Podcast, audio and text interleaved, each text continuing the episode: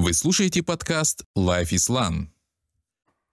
Бисмилля, альхамдулилля, вассаляту вассаляму аля расулилля. Ассаляму алейкум рахматуллахи ва баракатуху.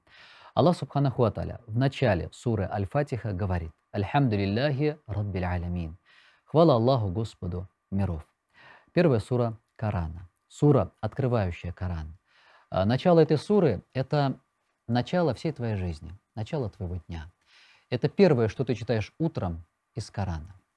Так почему же именно вот эти слова «Альхамдулилля», хвала Аллаху, являются, являются первыми в твоем дне? Да потому что в них заключено все твое предназначение, и это есть благодарность. Приведем пример. Школьный возраст, юноша, школьные предметы, экзамены, экзамены, юношеский максимализм, окончание школы, выбор факультета, переезд в мегаполис, то есть новый коллектив, новые трудности, окончание обучения в ВУЗе, собеседование, первая зарплата. И вот через 10 лет человек впервые получает конверт, в котором лежит настоящая полная заработная плата. Он бережно достает эти деньги из конверта, пересчитывает их и также бережно обратно кладет их в конверт, дабы отправить своей маме. А почему на этот вопрос отвечать не будем, я думаю, понятно.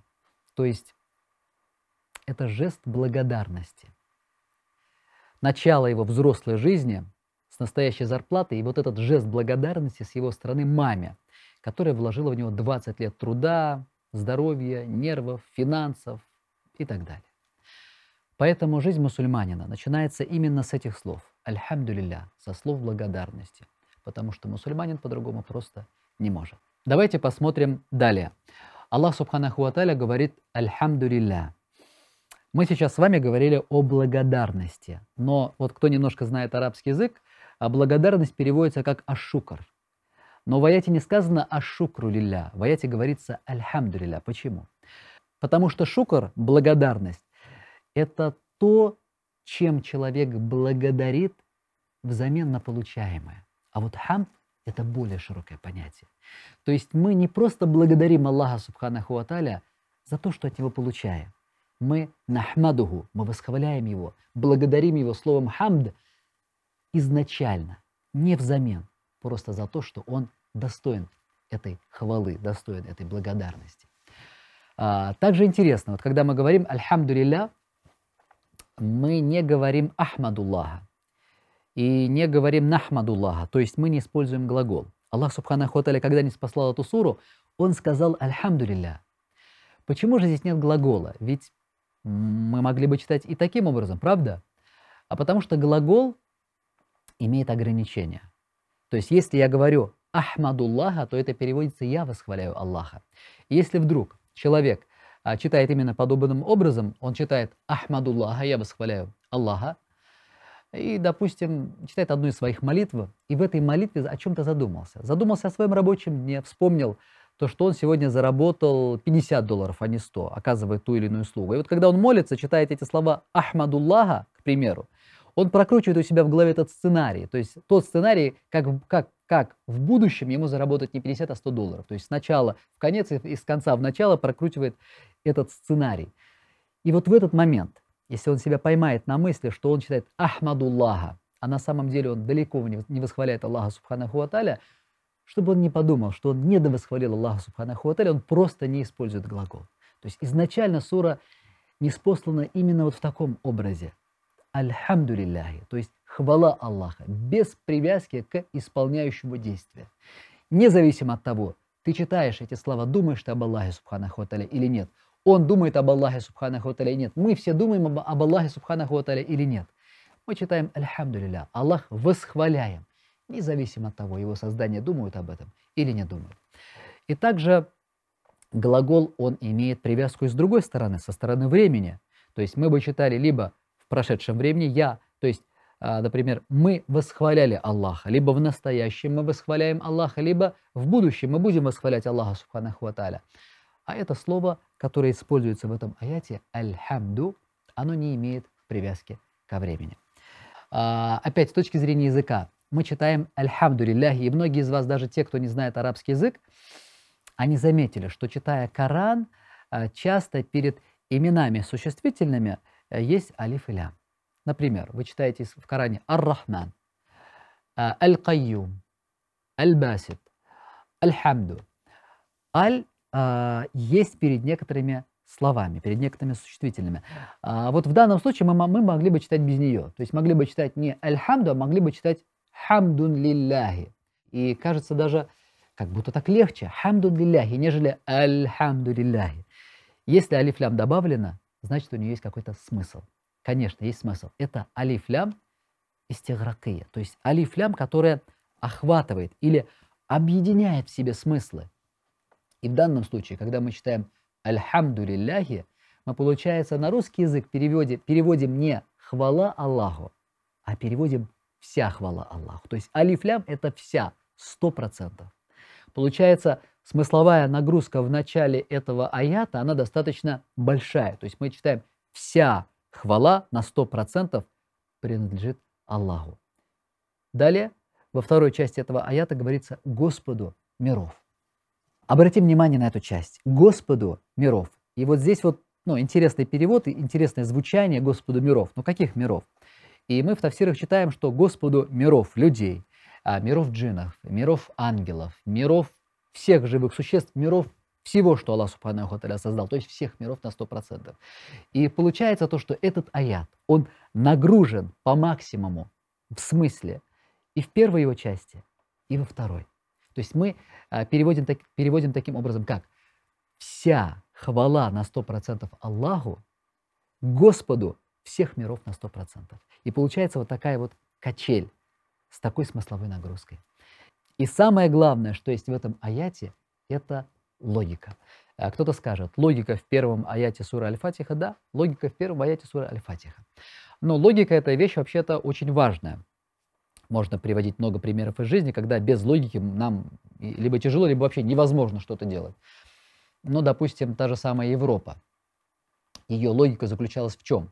То есть в экономическом, в социально-экономическом успехе. То есть люди жили тем, что вот а, что они когда-то в будущем или в ближайшем будущем обретут экономическое благосостояние полное и станут счастливыми. И вот эта логика у них была в головах, и они жили, и действительно они добились многих успехов и в плане социальной жизни, и в плане экономики. Это та реаль, а, которая примерно живет сегодня общество в России и в СНГ. Но европейцы достигли своей цели. То есть они, в принципе, с экономической точки зрения получили все, чего они хотели. И здесь стала проблема суицида. Почему? Потому что логика рассыпалась. Человек а, у него была логическая цепочка в жизни, какая-то цель, он ее достиг, не получил того счастья, которое он хотел, логика рассыпалась и стала новая проблема, проблема суицида. Поэтому без логики жить тяжело, иногда просто невозможно. Ну, банальные примеры, когда ты возвращаешься а, вечером с работы домой, ты же ни в коем случае не садишься а, на тот автобус или на ту ветку метро, которая едет в противоположном направлении, правда? Или а, ты ни в коем случае не будешь чистить экран своего смартфона салфеткой, перед тем, как дать ему его двухлетнему или трехлетнему сыночку, который только что позавтракал или пообедал и еще не умылся, правда? То есть это нелогично, мы это не делаем. Поэтому в этом аяте есть логика. Это первый аят суры Аль-Фатиха, и в нем есть логика. Это очень важная логика в жизни каждого человека. То есть мы говорим то, что вся хвала на 100%. То есть все, чем я могу благодарить Аллаха Субханаху Аталя, чем я могу восхвалять Аллаха Субханаху Аталя, чем я могу поклоняться Аллаху Субханаху Аталя, все виды поклонения, которые я могу вырабатывать, они принадлежат кому? Господу. Какому Господу? Господу всех миров на 100%. Господу, который создал, который дает пропитание, который дает жизнь, который дает эмоции, радость, счастье. Вот эта логика, она очень важна в жизни каждого человека. Так, и последнее. А, относительно этого аята. А, казалось бы, уже ну, мы разобрали многое, но еще один важный момент. А, последовательность. Мы читаем «Альхамдулиллахи Раббил Алямин». Хвала Аллаху, Господу миров. Вот это последовательность. Давайте обратим внимание на нее. А, а, могло, а могло ли быть по-другому? То есть могли ли мы читать а, Господу миров принадлежит вся хвала? То есть Раббуль Алямин, лягуль хамд. Могли ли так читать? Ну, теоретически могли. Но почему Аллах Субханаху Аталя дал нам эту суру именно в таком образе? Почему посланник Аллаха, саллаху получил ее от ангела Джибраиля именно в таком образе? Почему? Потому что даже в этой последовательности есть смысл, и он очень большой. Вот смотрите, мы читаем «Альхамду лилляхи раббиль алямин». Вся хвала Аллаху, Господу миров. И вот первая часть, когда мы читаем «Вся хвала Аллаху», то здесь о чем идет речь? Здесь речь идет о нас, о том, что исходит от нас, о том поклонении, которое мы можем вырабатывать. Это восхваление, это благодарность, это весь букет поклонений. И здесь стрелочка идет как бы снизу вверх, то есть от нас к Создателю. Мы направляем Ему весь букет наших поклонений. Это, в принципе, все, что мы можем перед Создателем, перед Аллахом Субханаху Аталя. А вот во втором аяте, когда мы говорим «Раббиль алямин», Господу миров, то есть Господу, Создателю, пропитывающему, дарующему, расстилающему блага. Здесь стрелочка идет, а, идет от Него к нам. То есть как бы сверху вниз. Это то, что Он нам дает, это Его рубубия. Так вот, что более важно для человека? Почему начинается именно с первого? Да потому что все испытание рода человеческого именно в первом. И за всю историю человечества люди почти, почти всегда и почти все верили, что есть Господь который создает, который дает, который дарует. Ну, проблема атеизма, например, это феномен политический. То есть это такая же вера в теорию, которая не, подтверждена, не подтверждена наукой. И по, каким-то политическим примерам, по, по причине какой-то пропаганды, эта теория стала на ноги. Но вся история человечества, если ее проанализировать, просканировать, люди, у людей не было в этой теме проблем. То есть они верили, что они появились не просто так, их создал Создатель. Но по той или иной причине, а конкретно по тем или иным наущрениям сатаны, человек всегда пытался отдать хотя бы один из лучиков своего поклонения, хотя бы одно поклонение из того букета, которое он мог вырабатывать, из числа его значит, а, намерений, а, чувств, а, слов и дел кому-то помимо Аллаха Субханаху Аталя. Поэтому это проблема человечества. И это цель нашего создания. Аллах Субхану говорит, Ома халяктуль джинна валь инса или абуду. То есть не создал я джиннов людей ни для чего, кроме как для поклонения. Поэтому этот аят, он начинается именно с этих слов. Именно эта последовательность, и это очень важно для жизни каждого человека. Итак, первая сура, первый аят – это то, с чего начинается твой день. Со слов благодарности и восхваления. Словом «хамд» мы восхваляем Аллаха Субханаху благодарим Его не только за те блага, которые мы взяли от Него – а просто изначально за то, что он создатель, и у него есть право на восхваление. Словом «хамд» мы восхваляем его без привязки ни ко времени, ни к исполняющему действия. Слово «хамд» несет в себе 100% хвалы за, или в эту сторону, за 100% господства. И это самая здоровая логика в жизни человека. И начало именно с первого, со слов восхваление Аллаху Субханаху Аталя, потому что это самое важное в жизни каждого человека. Потому что либо человек неблагодарен по-настоящему, когда он отдает хотя бы один лучик своего поклонения не Создателю, либо человек благодарен и восхваляет его так, как Аллах Субханаху Аталя желает это от него. Аллах Субханаху Аталя в Коране говорит «Ар-Рахманир Рахим» – милостивый, и милосердный. А, до этого мы прошли первый аят суры Аль-Фатиха, и Аллах Субханаху Аталя сказал «Альхамдулиллахи Раббил Алямин» – «Хвала Аллаху Господу миров». То есть мы сказали о том, что мы восхваляем, мы благодарим, мы поклоняемся кому или кого? Господа, Господу. То есть тому, у которого есть господство. И вот здесь как будто кто-то спрашивает, а в чем заключается его господство?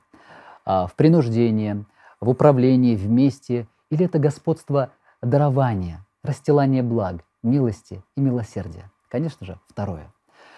И в этом аяте, вот в начале суры Аль-Фатиха, говоря «Ар-Рахман», «Ар-Рахим», то, что мы Господу поклоняемся милостивому, милосердному, это как бы послание всему человечеству, которое заключает в себе те смыслы, то, что Он есть милостивый и милосердный. Он сам таков, и его законы несут в себе милость. Аллах Субханаху Аталя, к примеру, дарует жизнь.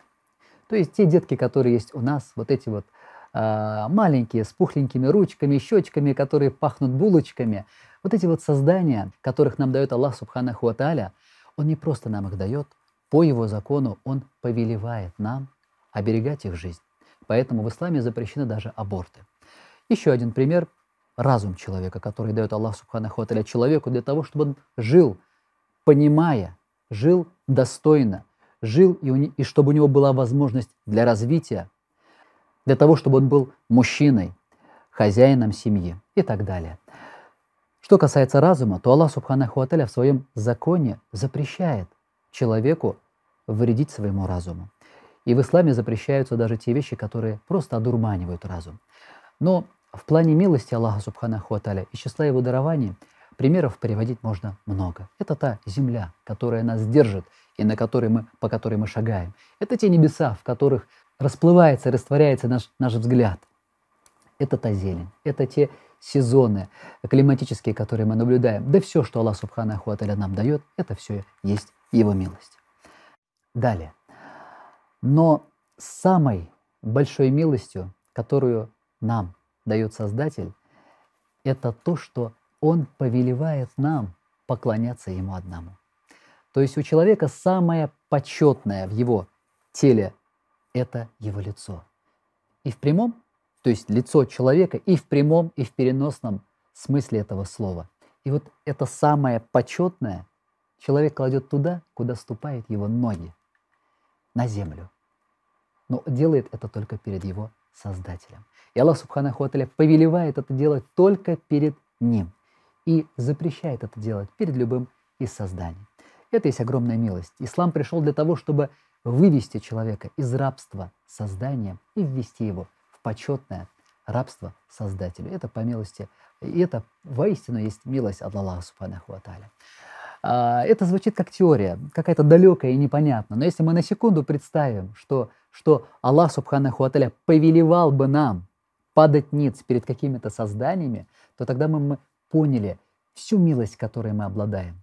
Допустим, ты заходишь в мечеть, и представьте себе, что было бы повеление, ну, совершать, допустим, саджда перед теми э, вещами, которые уважаемы в нашей религии. Допустим, ты зашел в мечеть, холл, и тебе нужно сделать саджда из уважения к этой мечети. А, ты зашел в молельный зал, и там сидит какой-то старец, которого ты уважаешь, и тебе нужно сделать ему саджда. Ты подошел к стене, на которой есть изображение Каабы, и нужно сделать саджда этому изображению. Ты подошел а, для того, чтобы молиться к Минбару, и нужно сделать саджда этому Минбару. Ты только захотел совершить два раката Аллаху Субхану Хаталя, и вдруг в мечеть заходит имам мечети, и тебе нужно сделать ему саджда. И так ты сделал пять или шесть раз, а, упал ниц перед какими-то созданиями, субханаллах, до того, как ты мог сделать саджда Аллаху Субханаху Аталя в двух ракатах приветствия мечети. Это конечно, это, это, конечно, всего лишь наше представление, но представьте, если бы это было так. Поэтому самой большой милостью является то, что мы поклоняемся только одному Аллаху Субханаху Аталя. Далее. А, понимание этого аята. Ар-Рахман, Ар-Рахим. Милый, то есть Господу милостивому, милосердному через призму языка. А, даже те, кто не знает арабского языка, а, читая эти слова из Корана Ар-Рахман, Ар-Рахим, они понимают то, что корень у них одинаковый буква Ра, буква Ха и буква Мим. Действительно, корень одинаковый. Но э, первое слово звучит таким образом, как Ар-Рахман, а второе слово Ар-Рахим. То есть вот этот шаблон языковой, он разный, хотя корень один и тот же. А, рахман по шаблону фа'лян. Рахман, фа'лян. А рахим по шаблону фа'иль. Рахим, фа'иль, да. И раз конструкция меняется, значит и смысловая нагрузка тоже меняется, конечно. Так в чем же а, смысловая нагрузка в первом случае и во втором. Так вот, рахман, фа'лян, а, имеет такой смысл, как что-то новое, какое-то обновление. Рахман, как мы, например, говорим атшан, а, то есть человек, испытывающий жажду. То есть он, получается, не испытывал жажду, и вдруг он стал атшан, он начал испытывать жажду. И вторая смысловая нагрузка этого же слова – это всплеск. То есть, допустим, мы говорим джауан, человек голодный. Он а, работал целый день, у него были большие объемы работы, и у него не оказалось времени в обед даже пообедать. И вот к концу рабочего дня он стал джауан, то есть у него появился всплеск этого чувства, чувства голода, хотя до этого он не был голодным. То есть это что-то новое, пришедшее именно сейчас. И вот как, как на графике мы видим иногда такой всплеск, поднятие резкое. И вот с ним произошло именно это. А рахим, фаиль, имеет немножко другую, другую смысловую нагрузку, и она близка к чему-то постоянному. Например, мы говорим самин, мы говорим тауиль, то есть человек высокий, человек полный. А, это какие-то постоянные качества, которыми описывается человек. Еще один пример, мы говорим марид, то есть человек больной, но он периодически болеет. А когда мы говорим мардан, то есть это говорит о том, что человек не болел, и вдруг он заболел и заболел сильно. А еще один маленький пример, последний, для того, чтобы мы поняли, зачем нам нужно понимать эти смысловые нагрузки с точки зрения языка. Хатыб. Хатыб – это тот, кто дает худбы. То есть хатыб либо у человека написано в, диплом, в дипломе, что он имам хатыб, то есть имам мечети, который дает худбы. Или в народе так принято его называть хатыбом, потому что он дает худбы. Но от того, что он хатыб, это не говорит, не говорит о том, что каждый раз, когда ты с ним встретишься, он тебе будет рассказывать худбу. Или не говорит о том, что каждый раз, когда ты приедешь в его мечеть, он будет рассказывать худбу. Не обязательно. Вот поэтому мы говорим «Ар-Рахман, Ар-Рахим». То есть вот эти слова наполнены двумя смысловыми нагрузками и говорят о том, что Аллах Субханаху Аталя, Он милостивый, Он милосердный, как бы изначально и постоянно потому что? Потому что Он есть Создатель. И кто-то может э, из вас сказать, да, Он есть Создатель, и Он Ар-Рахман, Он Ар-Рахим, Он милостивый милосердный, но как будто вот в данной ситуации, в которую я попал, возможно, Его милость или Его милосердие не коснется меня. И вот а, есть второе наполнение смыслом этих слов, которое говорит о том, что он обновляется этими смыслами. И это может коснуться тебя, и именно тебя, именно в той ситуации, в которой ты в этом нуждаешься. И именно вот в том скачке, который нужен тебе именно сейчас. Давайте приведем небольшой пример. А, допустим, допустим, ты попал в такую ситуацию, что а, у тебя намечаются переговоры, а, переговоры серьезные, то есть какая-то дискуссия с ребятами, у которых есть большие амбиции, и которые претендуют на твое место на рынке, то есть в прямом и тоже и в переносном смысле значения этого слова – и ты подготавливаешься к этому разговору. У тебя есть друзья. Один из твоих друзей имеет такую ровную, умеренную позицию и, в принципе, всегда готов отсто- отстоять свою точку зрения. Ты его берешь с собой или хочешь его взять с собой. А второй твой друг, он достаточно такой, ну, спокоен, не принципиален, но если его задеть, то шквал его эмоций победит любые аргументы и факты у оппонента, у любого оппонента. А, вот вопрос. Кого ты возьмешь с собой на переговоры? Ответ будет э, гениально простым. В идеале обоих. Почему? Ну, потому что первый человек нужен для того, чтобы ты подстраховался, то есть понимая то, что как бы ситуация ни повернулась, он может включиться в разговор и уверенно отстоять твою позицию. А второго ты возьмешь для чего? Для того, чтобы, возможно, он раскроет свой потенциал и поможет тебе в этих переговорах победить, отстоять свою точку зрения. Вот поэтому в этом аяте вот Ар-Рахман и Ар-Рахим, они несут в себе две смысловые нагрузки. Еще раз напомним. Первое – это то, что Создатель, Он милостив и милосерден всегда. Ты это понимаешь. Но иногда в той или иной а, ситуации тебе хочется каких-то смыслов прямо сейчас и, смысл, и всплеска каких-то смыслов прямо для тебя. Поэтому в этих словах есть и эта смысловая нагрузка, и это. Так, ну и последнее. Вот относительно конкретно нас а в словах Ар-Рахман и Ар-Рахим, милостивый, милосердный. Чем они близки для нас в нашей жизни? Но зачастую мы бываем в форме, а, то есть в форме телесной, в форме духа, то есть мы сильны. И, а иногда нет. Зачастую наши поступки без преувеличения, по милости Аллаха Субханаху Аталя, можно назвать достойными. А иногда наши поступки далеко недостойны. Иногда в той или иной ситуации а, от тебя исходят те слова, которые потом тяжело назвать честными. А иногда ты выходишь из той или иной ситуации с такой поклажей, что она оказывается намного больше, чем у твоих друзей. Иногда ты отвечаешь своей супруге или своим детям так, как посланник Аллаха, саллаллаху алейхи никогда не отвечал. Так вот, в итоге выходя из этих ситуаций, иногда становится стыдно. Иногда становится очень стыдно. Так стыдно, что даже не, даже не то, что не хочется молиться, а просто стыдно вот начать молитву и начать общение с Аллахом Субханаху Аталя. Но ты мусульманин, проходит 15 минут, 20 или час, говорят азан в мечети или на твоем смартфоне, и ты становишься на молитву. Да, тебе стыдно, да, ты как-то съеживаешься, и прям вот, вот просто стыдно концентрироваться на тех словах, которые ты читаешь. То есть стыдно общаться с Аллахом Субханаху но ты, но ты это делаешь, потому что ты мусульманин. И когда в самом начале, почти в самом начале сура Аль-Фатиха ты доходишь до слов Ар-Рахман и Ар-Рахим, и ты понимаешь, что милость Аллаха Субханаху Аталя заключается в том, что Он не оставил тебя на милость твоим созданием, иначе бы они, наверное, просто бы тебя не простили, а оставил тебя на милость самому себе. И в этот момент тебе становится так уютно, тепло и хорошо. Ты начинаешь искренне каяться и начинаешь делать намерение, чтобы исправиться и больше так никогда не делать. Итак, Ар-Рахман Ар-Рахим, милостивый и милосердный. Эти слова мы читаем после слов «Альхамду лилляхи раббил алямин», говоря о господстве Аллаха Субханаху Аталя. То есть в чем заключается его господство? Оно заключается в том, что он дарует. Он расстилает свои блага. Он милостивый и милосердный. Ар-Рахман, Ар-Рахим. Милостивый и милосердный. Он сам. И милость, огромная милость, есть в его законах, примеры которых огромны. Ар-Рахман Ар-Рахим. И самая большая милость для человека заключается в том, что Аллах Субханаху Аталя повелевает поклоняться только Ему одному. Ар-Рахман Ар-Рахим. С точки зрения языка.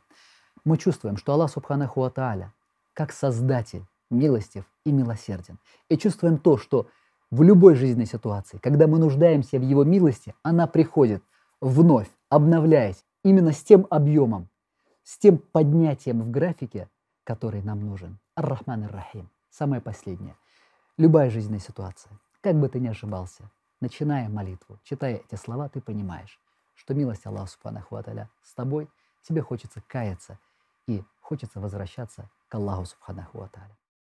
Владыки Дня Воздаяния. Итак, вот в этой жизни бывают такие моменты, такие ситуации, когда человек или человеку нужно за что-то отвечать. Отвечаем в этой жизни не часто, но вот в эти секунды бывает так некомфортно, что ты готов пересмотреть всю свою жизнь. А, примеры можно приводить разные, но каждый из вас даже сам лучше знает эти примеры, эти жизненные ситуации нелегкие. Элементарно с экзамена в школе или на работе. Какой-то серьезный такой итоговый разговор с ребенком, когда ты оцениваешь себя в его жизни, твой вклад в его жизни. Уход близкого человека и ответ тебя, то есть когда ты сам отвечаешь на тобой поставленные вопросы, что ты успел сделать для него, а чего ты сделать не успел. Но вот эти ситуации, вот эти примеры, которые мы перечислили, это всего лишь предпосылки перед тем событием, которое будет самым важным в жизни каждого человека.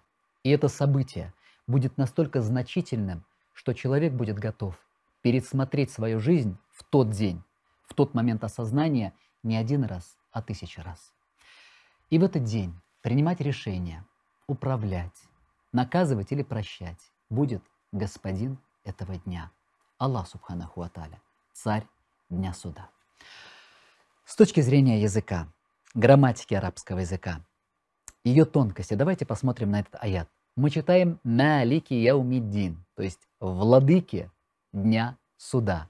Знаете, вот в 2009 году, когда мы с ребятами обучались в Дамаске, мы ходили к одному шейху, который был узкопрофильным, который считался узкопрофильным специалистом вот, а, в направлении правильно, правильного чтения Корана. И мы читали ему суру Аль-Фатиха. Читали ее три месяца. Не поверите, но это было так. А почему? Потому что каждый раз, когда мы к нему приходили, мы читали «Малики Яумиддин». Ну, как вот мы изучаем это в России, как мы этому обучаемся.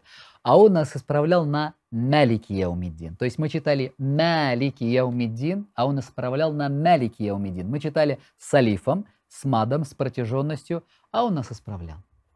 А вопрос, почему? Ответ оказался легким. Оказывается, есть два кираата, два чтения.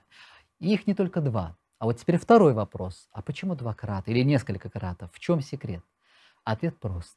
Каждый караат может иметь свой смысл. То есть свою смысловую краску, свой смысловой оттенок. Вот в данном случае давайте посмотрим.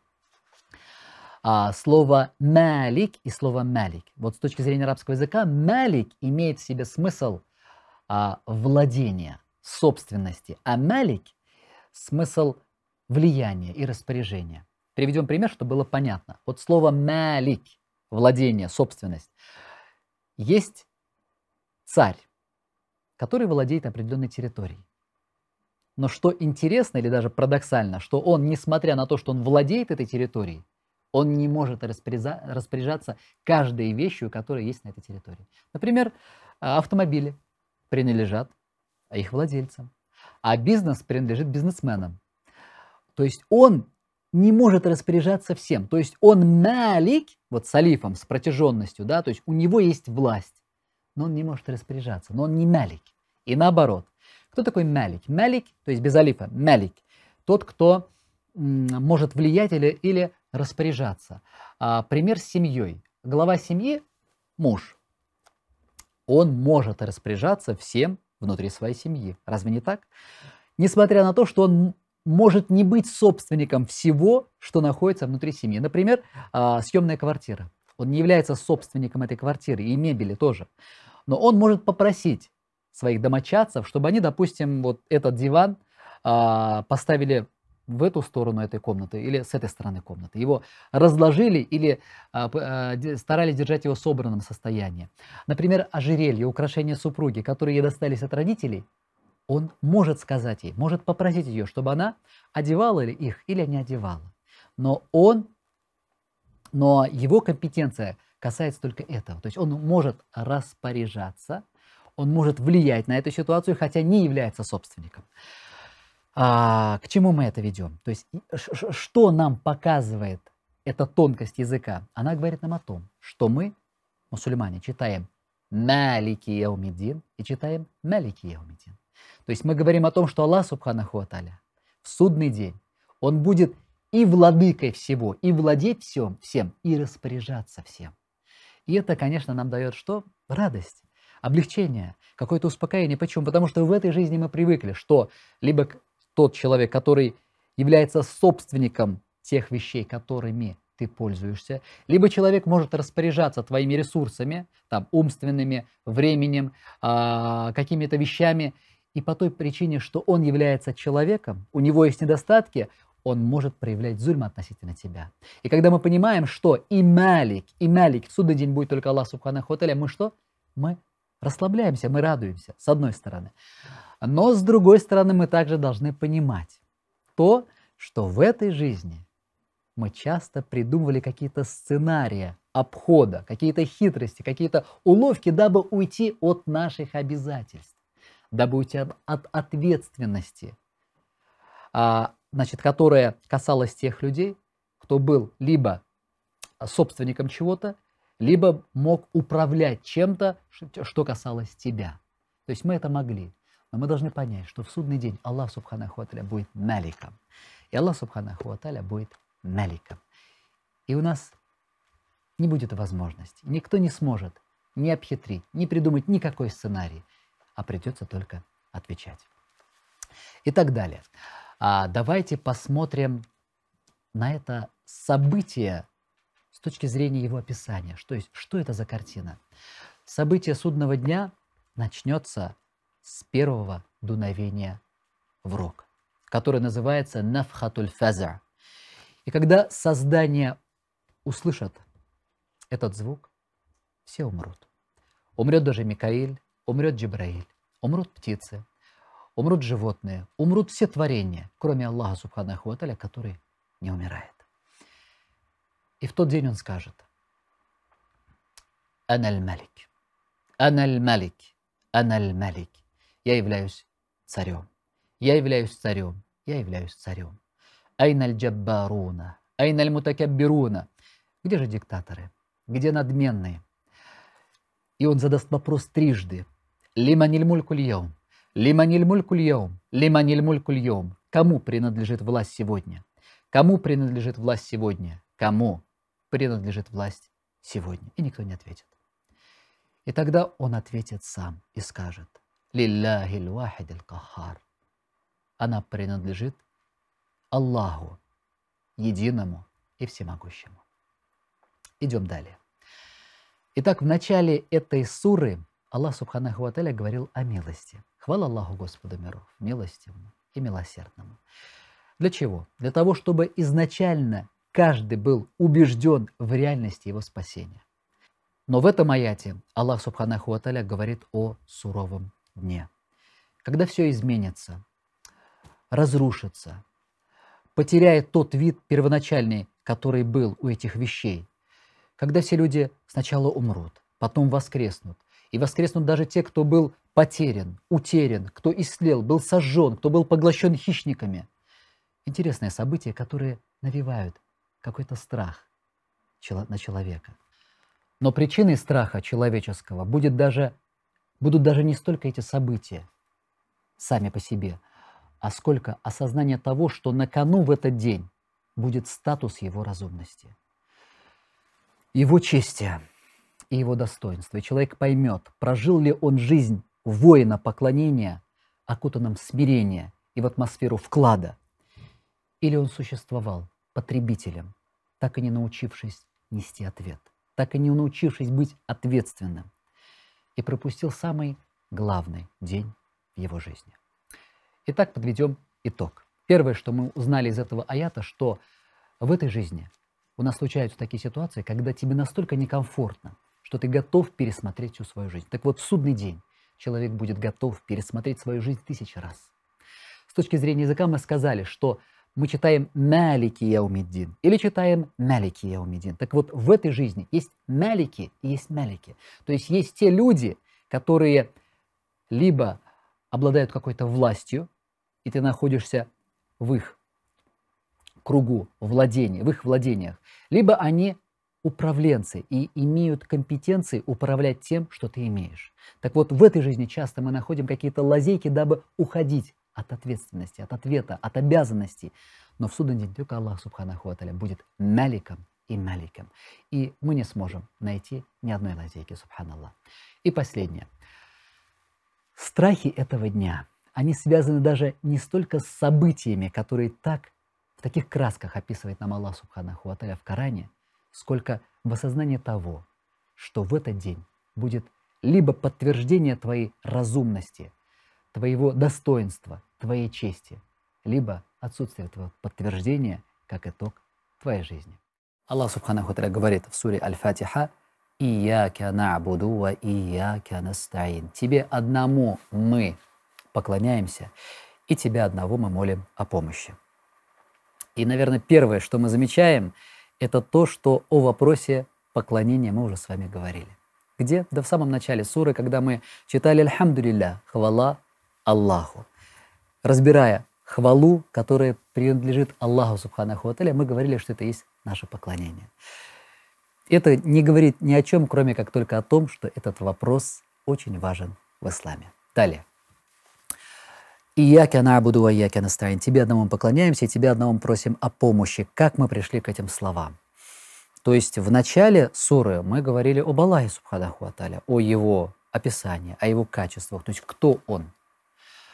А здесь мы говорим о, о нас, о создании, то есть о нашем действии, то есть что мы делаем относительно к Аллаху Субханаху Аталя.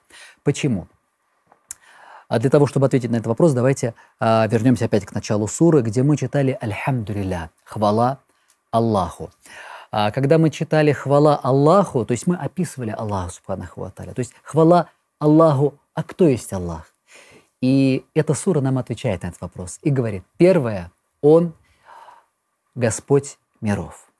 А второе, Он милостивый и милосердный. Третье, Он владыка дня суда, дня воздаяния. И вот после этого, после того, как мы узнали, что Аллах Субханаху Аталя есть тот, кто Он есть, есть тот, э, как описывает его эта сура, вот после этого человек разумный, человек честный, наверное, ничего не сможет сказать, кроме как только тебе одному мы поклоняемся. Далее. А, у некоторых возникает маленький вопрос вот в этом моменте. То есть почему в начале суры Аль-Фатиха а, мы обращаемся к Аллаху Субханаху в третьем лице. А вот здесь, примерно в середине или уже ближе к концу, мы обращаемся к нему во втором лице. Но ответ, как вы, наверное, уже догадались, будет точно таким же. То есть в начале суры мы говорим «хвала Аллаху». Он есть Аллах, хвала Ему, Он, да, Ему.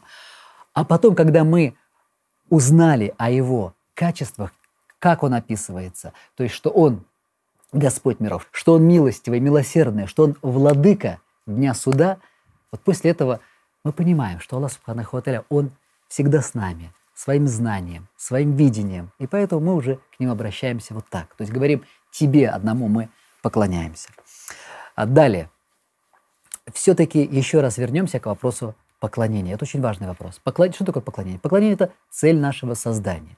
Поклонение – тогда, когда мы а самое почетное, что у нас есть, это наше лицо, кладем туда, куда люди кладут свои ноги. Об этом мы уже с вами говорили.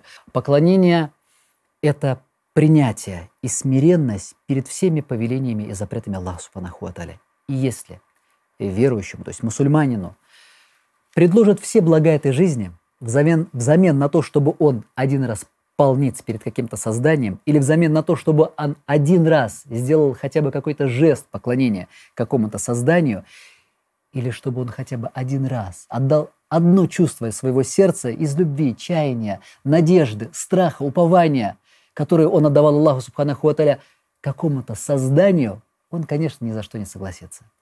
Да, это очевидно. Но жизнь – это жизнь, а мы всего лишь люди. Поэтому в этом аяте мы не просто заявляем вот так вот уверенно и говорим, «О Аллах, Тебе одному мы поклоняемся», а после этого заявления мы что делаем? Мы говорим «О Ияке Анастаин».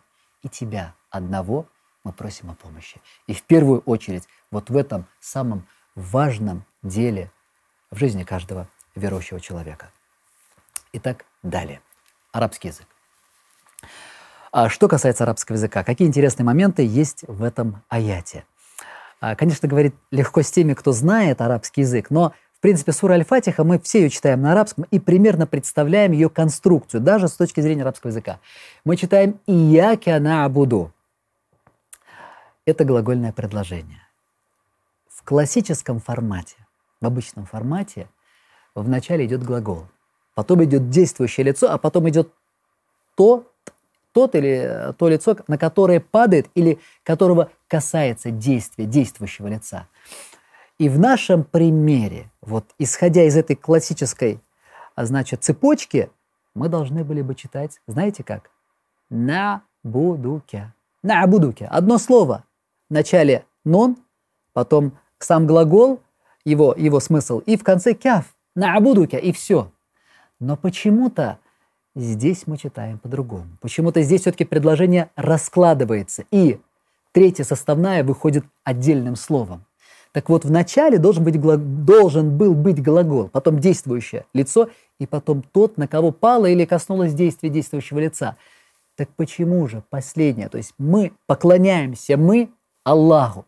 Почему последнее опередило второе слово и опередило первое слово и встало на первый план? Оказывается, вот такая конструкция в арабском языке, это правило звучит так – такдим, махаккуху тахир юфит аль-ихтисас валь хаср.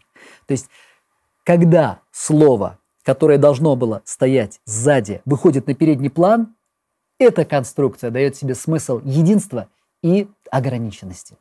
То есть сам арабский язык нам через эту конструкцию дает смысл того, что мы не переводим просто «тебе мы поклоняемся», а мы переводим именно вот с этой краской – с краской единства, ограниченности и говорим, тебе одному мы поклоняемся, или только тебе одному мы поклоняемся, субханаллах.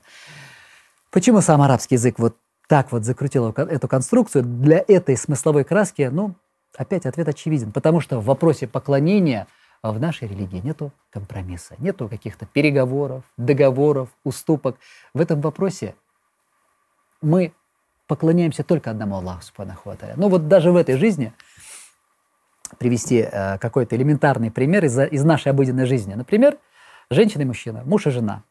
Если мужчина э, уделяет 99% своего времени супруге, 1% 1% своего времени уделяет любовнице. Вот будет ли он верным? Ну, конечно, нет.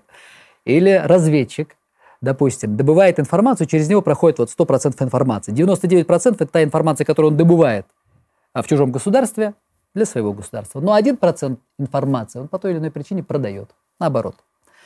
А будет ли этот разведчик героем? Ответ, конечно, нет, он будет предателем. Аллах, Субханаху он выше всех примеров. Поэтому мы знаем, что в этом вопросе нет компромисса, и сам арабский язык приходит там э, в этой ситуации на помощь. И так далее. И яки набуду, яки наставим. Тебе одному мы поклоняемся, и у тебя одного мы просим помощи. Этот аят, он вообще призван и, или призывает нас к тому, чтобы мы не просто его читали, а чтобы мы им жили. Ведь недаром мы читаем этот аят, эту суру десятки раз каждый день, субханаллах. И если мы посмотрим на верующих, на мусульман, вы знаете, вот есть те мусульмане, 95% обыденных дел которых в их дне, в их каждом дне есть поклонение. И только 5% это обыденные дела. А есть верующие, наоборот, 95% дня которых есть обыденные дела и 5% есть поклонение. Почему? Ответ таков, что первые, они живут этим, этим аятом. И я буду. То есть они говорят, мы тебе, только Аллах Субханаху поклоняемся. И они не ограничивают для себя поклонение только элементарными вещами, такими как пять молитв, как пост и как милостыня. Они идут дальше. Они встают утром ради Аллаха Субханаху. Они едут на работу ради Аллаха Субханаху. Они меняют покрышки своего, своего автомобиля ради Аллаха Субханаху. Они а, получают образование ради Аллаха Субханаху Они, сидя на скамейке, кидают две семечки голубю ради Аллаха Субханаху. Вот это колоссальная разница. Тех людей, которые живут по этому аяту, и тех людей, которые по этому аяту не живут. Так, вот, в принципе, и все. Давайте подведем итоги. Первое, что мы узнали из этого аята, а, узнали то, что после того, как верующий прочитал, прочитал эту суру и понял, что Аллах Субханаху Аталя а, Господь миров, что Он милостивый и милосердный, и что Он владыка дня воздаяния, после этого ему не остается ничего, кроме как только сказать, что мы, что мы, что я или что мы тебе только поклоняемся, о Аллах Субханаху Аталя. Второе. А, поклонение есть цель нашего создания. Но сатана Э, делает эту стезю максимально скользкой. Поэтому мы не просто вот так вот уверенно заявляем, что «О Аллах, мы тебе одному только поклоняемся», но мы после этого сразу говорим «О Ияке настоин», и у тебя у одного просим помощи в этом деле. И третье. Сам арабский язык нам приходит на помощь, говоря о том, что в вопросе поклонения нет никаких компромиссов. Мы поклоняемся только одному Аллаху Субханаху на 100%. И сама конструкция этого аята, когда слово, которое должно было стоять на третьем месте, а, обходит второе слово в предложении и первое, и становится на передний план, перенося нам смысл единства и ограниченности, и мы в итоге переводим этот аят не просто «Тебе мы поклоняемся, Господи», а мы его переводим как «Тебе одному», то есть только Тебе одному мы поклоняемся, и только у Тебя одного мы просим помощи. «Ихдинас сираталь мустаким» – «Веди нас прямым путем». А до этого в этой суре мы говорили о двух важных вещах. Это господство Аллаха Субханаху и его божественность. А господство – это то, что мы признаем, что все, что у нас есть, от нашего Создателя. Вот все, что мы имеем, наша жизнь, наше пропитание, ресурсы, детишки, все, все друзья, которые нас окружают, ну все – это от Него. От Него одного. Это есть господство или единство а, Аллаха Субханаху Аталя в Его господстве.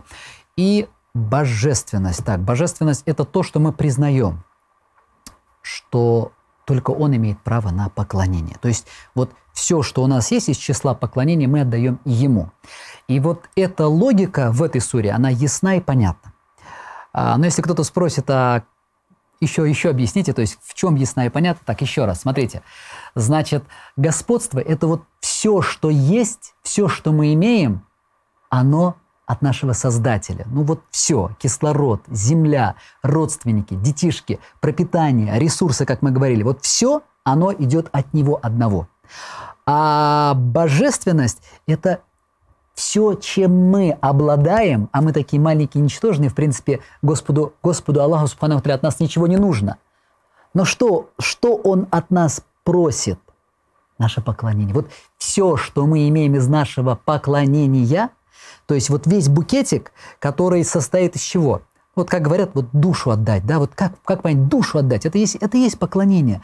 То есть, когда ты а, все свои чувства сердца, а все свои слова, которые, есть, которые являются поклонением, и все свои дела, вот весь этот букет упаковываешь и отдаешь Аллаху Аллаху Субханаху Вот эта вот логика в этой суре, она здоровая, ясная и понятная. От кого мы все берем, вот от кого, от кого мы все берем, то, то, тому мы все собираем и только ему отдаем.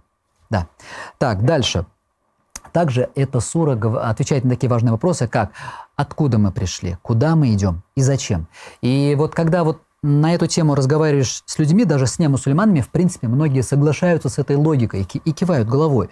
Но вот здесь вот самое интересное, то, что мало кто готов сделать этот шаг, шаг вперед. То есть э, решиться на какие-то действия, опираясь вот на эту логику. Почему? Ну, наверное, первое, потому что многие люди уж слишком себя сильно любят. А, если хотите, это можно, наверное, назвать прям вот так и назвать, то есть поклонением своим похотям, страстям, своей зоне комфорта и так далее. А почему еще? Потому что, наверное, вот для многих это очевидно, но все-таки не настолько, чтобы взять и поменять свою жизнь. Еще почему? А, ну, мной, некоторые все-таки покоряются. Покоряются и идут по этому пути. Но их кого-то вот прям вот кидает из стороны в сторону, а кого-то шатает или пошатывает. То есть то в сторону шахаватов, страстей, то что в сторону шубугатов, э, сомнений. Поэтому этот аят, он важен, в принципе, для всех. И для немусульман, и для мусульман, потому что все мы, все мы совершаем те или иные ошибки. Поэтому предпоследний аят этой суры, он звучит именно таким образом. «Ихдина сират мустаким» «Веди нас прямым путем». Далее, что касается языка. Мы читаем в этой суре «Ихдина», «Ихдина», «Веди нас». А могли бы мы читать вот таким образом «Ия яхди». А вот кто арабский знает, сейчас поймет мой намек, откуда я это взял. А вот смотрите, до этого мы, мы читали аят и я буду, только тебе мы поклоняемся. Вот можем ли мы вот в таком формате, вот в такой формулировке э, этот смысл преподнести, смысл этого аята и сказать «И я яхдини», то есть «только меня веди прямым путем». Ответ, конечно, нет. А почему? Потому что в том аяте, в аяте до этого мы отдавали Аллаху Субханаху поклонение, отдаем только Ему, а в этом аяте мы просим, мы берем. И здесь, как правило, когда мы а, если мы отдаем, то только Аллаху э, относительно поклонения. А когда мы берем или просим, то просим не только для себя. Или берем не только для себя. Да. А, далее. А если мы не так радикально, да, вот э, будем менять конструкцию аята, а скажем, вот, например, вот в этом аяте мы читаем «Ихдина», «Веди нас». А могли бы мы читать «Ихдини», «Сират мустаким», то есть «Веди меня прямым путем. Здесь мы не исключаем других. Здесь мы э, говорим «ихдини» сырат мустакам, то есть «веди меня прямым путем». Как думаете? Чуть-чуть ответ э, сложнее, этот вопрос чуть сложнее, но, в принципе, вы тоже можете догадаться. Нажмите на паузу, подумайте. Ответ, давайте вспомним, как посланник Аллаха, саллаллаху алейhi нас воспитывал – айюхиббали ахихи ма юхибли навсих. То есть верующий – это тот, который желает своему брату того же, чего он желает и самому себе. То есть наша религия, это религия, это религия коллективности, общественности, религия единого организма. Поэтому, поэтому в этой суре мы говорим именно таким образом. «Ихдина сират мустаким». И вот этот принцип, принцип единства, он пронизан во всех наших даже явных обрядах. Это пятикратная молитва, когда мы стремимся в мечеть, чтобы все вместе молиться.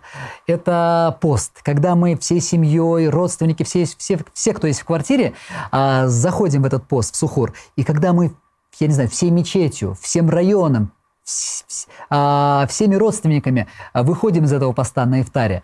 Вот. Это джума намаз, когда мы все собираемся. Это хадж, это закят, когда мы друг другу помогаем, ну и так далее. Поэтому мы читаем именно таким образом. То есть это, это неспроста. Мы читаем «Ихдина сират аль-мустаким», то есть «Веди нас прямым путем». Идем дальше.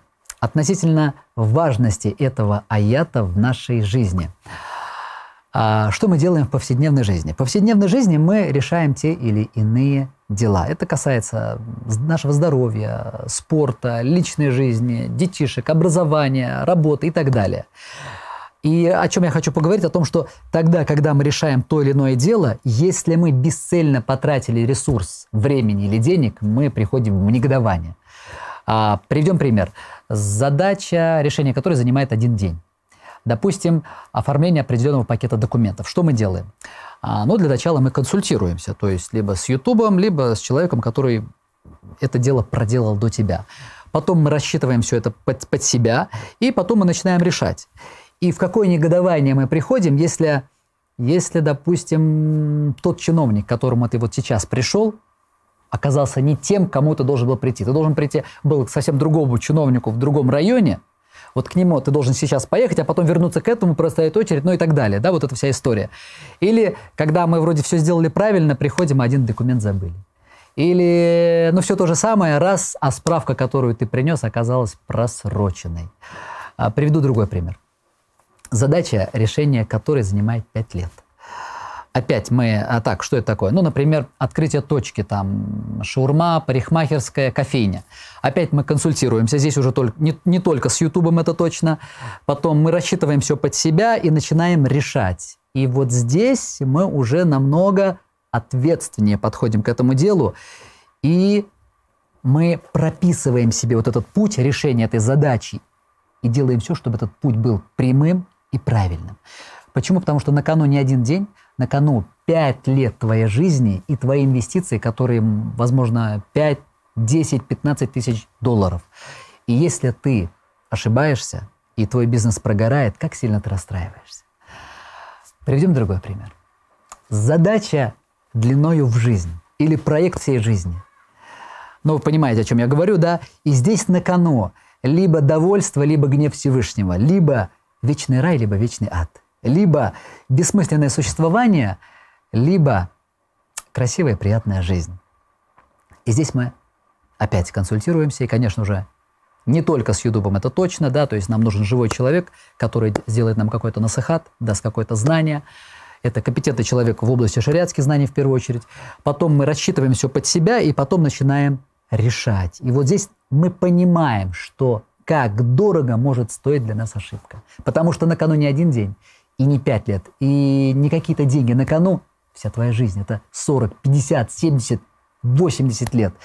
И даже не, не самое страшное то, что ты потеряешь все время твоей жизни, а страшно то, что у тебя не будет ни одного дня для того, чтобы исправить эту ситуацию. И вот здесь как важно выбрать правильный и прямой путь. И как непозволительно идти какими-то обходными путями или напролом через какие-то барьеры, буреломы и так далее.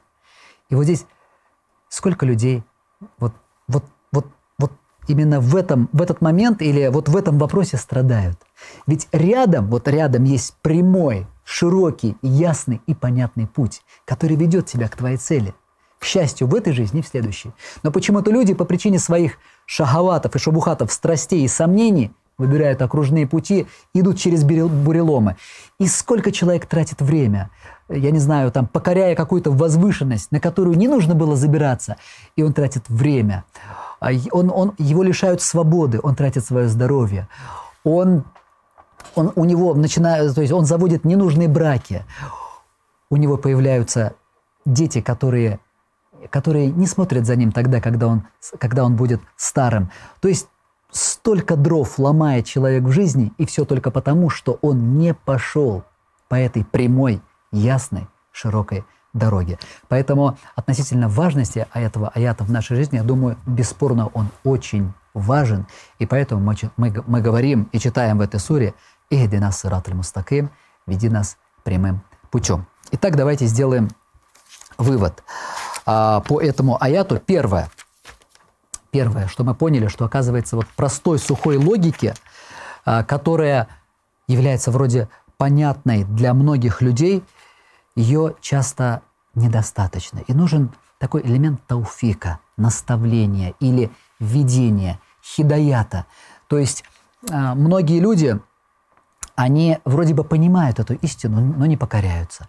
Есть те, кто покоряются, но не соблюдают. Есть те, кто покорился, соблюдает, но ошибается в некоторых вопросах. Поэтому этот аят важен. Второе, что мы сегодня узнали, это то, что мы читаем не «Ия ягди», «Меня только веди прямым путем». И мы не читаем «Ихдини сират мустаким», «Веди меня прямым путем», а мы читаем именно «Ихдина сират мустаким», «Веди нас», всех нас, веди нас прямым путем. Почему? Потому что наша религия, ислам это, это единый организм.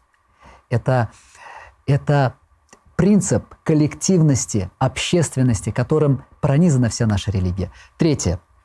Относительно, относительно важности этого аята мы понимаем, что вот в этой обычной, вот обыденной жизни, ежедневной, в которой мы решаем бытовые вопросы, человеку, человек, человеку неумно тратить какие-то ресурсы из времени, из денег на решение тех задач, которые он никогда не решит или решит неправильно относительно же жизни вечной и счастья человека да, в этой жизни в следующей просто непозволительно.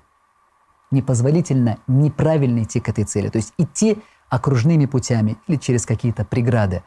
И самое страшное вот в последнем, что человек может просто не дойти. Либо он доходит изнуренным, лишившим себя многого блага, которое остается тем, кто идет по большой, широкой, прямой дороге, либо он, субханаллах, совсем может не дойти.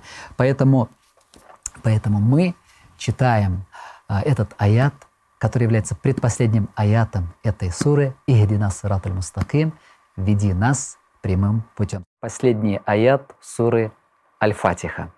Давайте вспомним самые интересные или самые запомнившиеся или самые полезные моменты из нашей суры, из тех уроков, которые у нас уже были.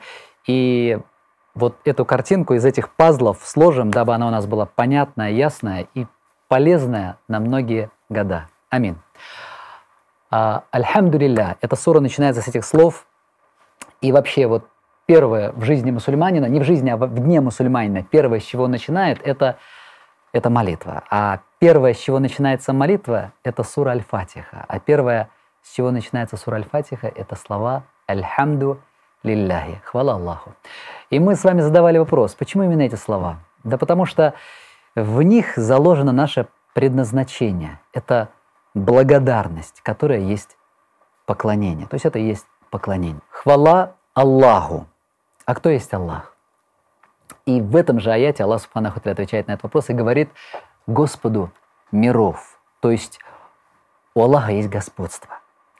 И если кто-то спросит, а в чем заключается его господство, то Аллах Субханаху Аталя сразу в следующем аяте отвечает и говорит «Ар-Рахман рахим милостивому и милосердному, то есть господство милости и милосердия. И в жизни все, что у нас есть, это наша жизнь, наше время, наши отношения, наши чувства, наши дети, небеса, земля, ресурсы, все это есть милость от Аллаха Субханаху Аталя. Но, мы с вами говорили, что самая большая милость, которая, наверное, нам дарована, это то, что Аллах Субханаху Аталя не повелел нам поклоняться никому, кроме как только Ему единому. И вот каждый раз, когда мы встаем с постели, когда ты встаешь с постели, когда ты умываешься, завтракаешь, садишься в автомобиль, едешь на работу, начинаешь легкий или не совсем легкий разговор с каким-то сотрудником. Вот каждой жизненной ситуации, когда ты вбираешь воздух в свои легкие и выдыхаешь его, ты думаешь только о нем. Ты думаешь только о нем и ни о ком из творений. И хотя с каждым из них ты общаешься корректно, но ты свое сердце не преклоняешь, не склоняешь ни перед одним из творений. И это дает тебе чувство уверенности, спокойствия, умиротворения, счастья и достоинства. Альхамдулилля, хвала Аллаху. А кто есть Аллах? Господу миров, милостивому, милосердному, владыке Дня Воздаяния. И последнее замечание по поводу э, милости и милосердия Аллаха Субханаху Вот милость, которая им заявлена, она растворяет в сердце разумного человека любую гордыню. Милость, которая им заявлена, она растворяет страх перед самыми страшными грехами, о прощении которых человек даже не думает. Но после этого аята, после заявленной милости и милосердия, Аллах Субханаху говорит о других вещах. Он говорит о том, что Он есть владыка дня воздаяния. И мы с вами говорили, что это самый страшный день жизни человека. Это тот день, в который будет озвучен итоговый последний приговор по статусу разумности человека. То есть, был ли он на самом деле человеком, или он был каким-то другим существом, который жил по своим страстям. И последний, наверное, вот а, последняя муляхаза, последнее примечание по «Альхамдулилля», хвала Аллаху. Вы знаете, эта сура начинается с этих слов. И вот у каждого человека или у каждого народа в этой жизни есть какие-то смыслы, которыми он живет. Вот, грубо говоря, взять а, американца и вот так его застать его врасплох, например, разбудить его посреди ночи, и что он первое, что он первое нам расскажет или скажет или произнесет, ну, это, наверное, будет что-то наподобие вот их девиза это мы ценим наши свободы и мы сохраним наши права. Или взять какого-то участника специального подразделения, тоже вот так вот встрепенуть его, разбудить. Наверное, первое, что он скажет, это победить и вернуться. А взять какого-то другого человека, человек, наверное, скажет взять кредит и забыть обо всем, как многие делают. Вот что касается мусульманина и этих слов, то первое, с чего начинается день мусульманина, это слова «Альхамдулилля». Первое, чем мусульманин встречает любую беду, это слова «Альхамдулилля».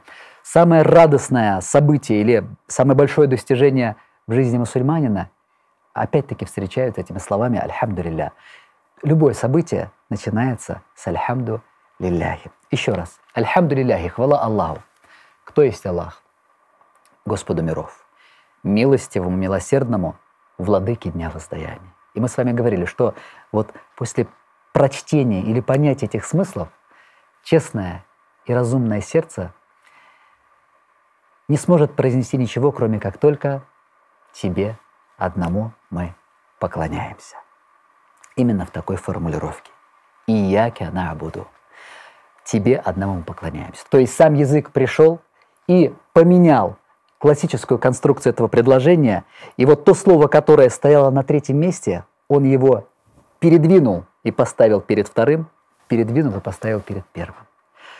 И мы не просто читаем по-арабски «набудукя», то есть «поклоняемся мы тебе», а вот эта конструкция предложения, она дает смысл единства и ограниченности. И мы переводим этот аят, мы читаем, во-первых, не «набудуке», а «ияке набуду», и переводим это не как «мы поклоняемся тебе», а мы говорим «тебе одному мы поклоняемся». Да, язык нам в этом смысле – помог, а по-другому, наверное, быть просто не могло. Почему? Потому что это вопрос поклонения, и в этом вопросе нет компромисса. То есть мусульманин не может поклоняться Аллаху и еще кому-то наряду с Аллахом Субханаху Аталя. Так, идем далее. Да, а, но сатана делает эту стезю максимально скользкой. И вот, казалось бы, мусульманин, ну, ясно понимает, что мы поклоняемся одному Аллаху Субханаху Но сатана на этом пути делает все препятствия, дабы человек оступился, ошибся. То есть либо человек начинает кого-то любить из творений, той любовью, которую он обязан был любить только Аллаха Субханаху Аталя. Либо он начинает заниматься какой-то вещью, которая втягивает его туда, что нарушает его поклонение одному Аллаху Субханаху Аталя. Либо это ревность, какая-то зависть, какие-то чувства, что ведет к колдовству. Либо это возвеличивание, возвеличивание предков, или каких-то икон, или каких-то предметов и так далее. Поэтому мы не просто так вот уверенно заявляем и говорим – «Ияка набуду», «Тебе одному мы поклоняемся». Но после этих слов мы сразу что говорим? «О ияка настаин», и у тебя одного мы просим или молим о помощи на этом пути. Так, идем дальше. Следующий аят. «Ихдина сират аль-мустаким». «Веди нас прямым путем». Мы поняли из предыдущих аятов, что самый важный вопрос в жизни человека и цель нашего создания – это поклонение. Но кто-то скажет, ребят, это абстрактно. В принципе, с ним можно согласиться. Вот, а что конкретно? То есть твоя цель – это поклонение. Но поклонение – это широкое понятие. Что конкретно? Так вот здесь мы должны понять, что поклонение это не, – это не просто пять столпов. Это не те пять молитв, которые ты делаешь каждый день. То есть вот ты помолился, а прочитал обеденную молитву 5-10 минут, и ты прочитал предвечернюю молитву 5-10 минут. Но между ними есть два или три часа. И вот твои действия – которые ты совершаешь в эти два-три часа, то есть между каждыми молитвами, то есть основное время твоей жизни в которой ты чем-то занимаешься, твоей деятельностью, это и есть твое конкретное поклонение. Да, если ты простая, если ты делаешь правильное намерение, твои цели соответствуют шариату, и ты не наступаешь на харам, идешь только халяльным путем, то в принципе вот это и есть твое поклонение. Это твоя деятельность основная, это твой вклад, это твое дело, это дело твоей жизни. Так вот, чтобы на этом конкретном пути, где ты поставил себе конкретные цели, которые соответствуют шариату, и ты делаешь конкретные действия, вот здесь очень важен хидая, наставление.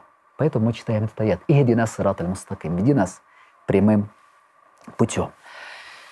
Ведь как много людей, даже если выстра... Э, выставляют правильные цели, идут маршрутами, которые диктуют их им страсти.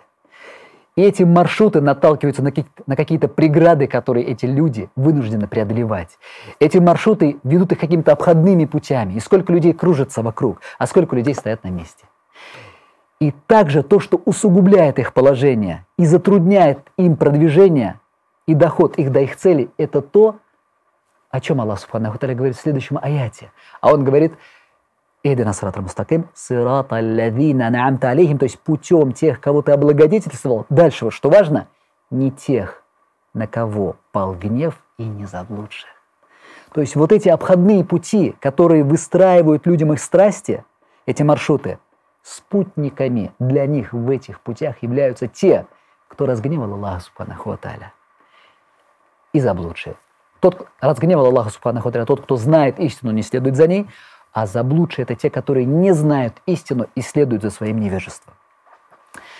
Так вот, а те люди, которые идут прямым путем, вот этим ясным, понятным, прямым путем, вот а, залогом того, что они дойдут до своей цели, является не только то, что этот путь прямой и ясный, но здесь есть одно облегчение от Аллаха Субханаху Или, как сегодня говорят, бонус. И он заключается в том, и, возможно, некоторые из вас догадались, а, это, это то, о чем говорит Аллах Субхану в этом же аяте в его начале. Сирата лявина анамта алейхим. То есть путем тех, кого ты облагодетельствовал.